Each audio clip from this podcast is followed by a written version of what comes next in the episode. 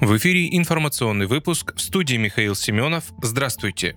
Путин провел телефонный разговор с Шольцем. Канцлер Германии Олаф Шольц позвонил Владимиру Путину, чтобы обсудить различные аспекты ситуации на Украине, сообщила пресс-служба Кремля. Политика Запада стимулирует радикальных украинских националистов к совершению все новых кровавых преступлений против мирного населения. Российский лидер призвал Берлин пересмотреть свои подходы к украинским событиям. В разговоре Путин отметил, что российская армия долго воздерживалась от точечных ракетных ударов по некоторым целям на Украине, но была вынуждена начать их в ответ на атаки Киева против гражданской инфраструктуры России, включая Крымский мост и объекты энергетики. Теракты на двух газопроводах Северного потока находятся в этом же ряду. По ним необходимо провести абсолютно прозрачное расследование с участием представителей России, добавили в Кремле. Кроме того, Путин и Шольц обсудили выполнение пакетной стамбульской сделки о вывозе украинского зерна и разблокировании экспорта продовольствия и удобрений из России.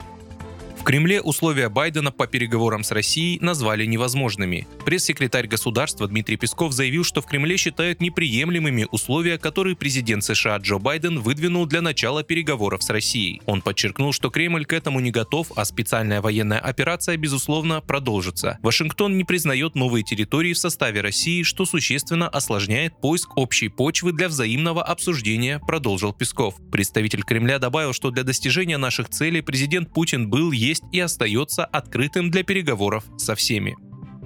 Центр защиты прав граждан в Барнауле помог жителям вернуть деньги за незаконную строчку в платежке. Жительница дома на проспекте Ленина 155 Оксана Бурнашова обратила внимание, что в квитанции появилась новая строчка «Оплата Домкому 50 рублей». Никакого Домкома жильцы не выбирали, и абсолютно ничего для дома этот человек не делает. Женщина не стала платить, тогда ЖЭК начал выставлять ей долги. Активная жительница решила не сдаваться и обратилась в Центр защиты прав граждан, где она уже не раз посещала обучающие семинары семинары по разным темам. Ей разъяснили, что управляющая компания не имеет права включать в квитанцию дополнительную плату без соответствующего решения общего собрания собственников. Заявительницы, заявительницы помогли письменно обратиться в ЖЭК с требованием убрать лишнюю строчку и списать долг за эту услугу. И пояснили, что если коммунальщики не пойдут навстречу, придется жаловаться в ГЖИ. Но до этого дела не дошло. Всем жильцам оперативно провели перерасчет за услугу оплата Домкому и вернули в общей сложности 11 500 рублей. Также по рекомендации специалистов нашего центра жители решили создать совет многоквартирного дома и выбрать председателя, который будет реально отстаивать их интересы и контролировать работу ЖЭКа.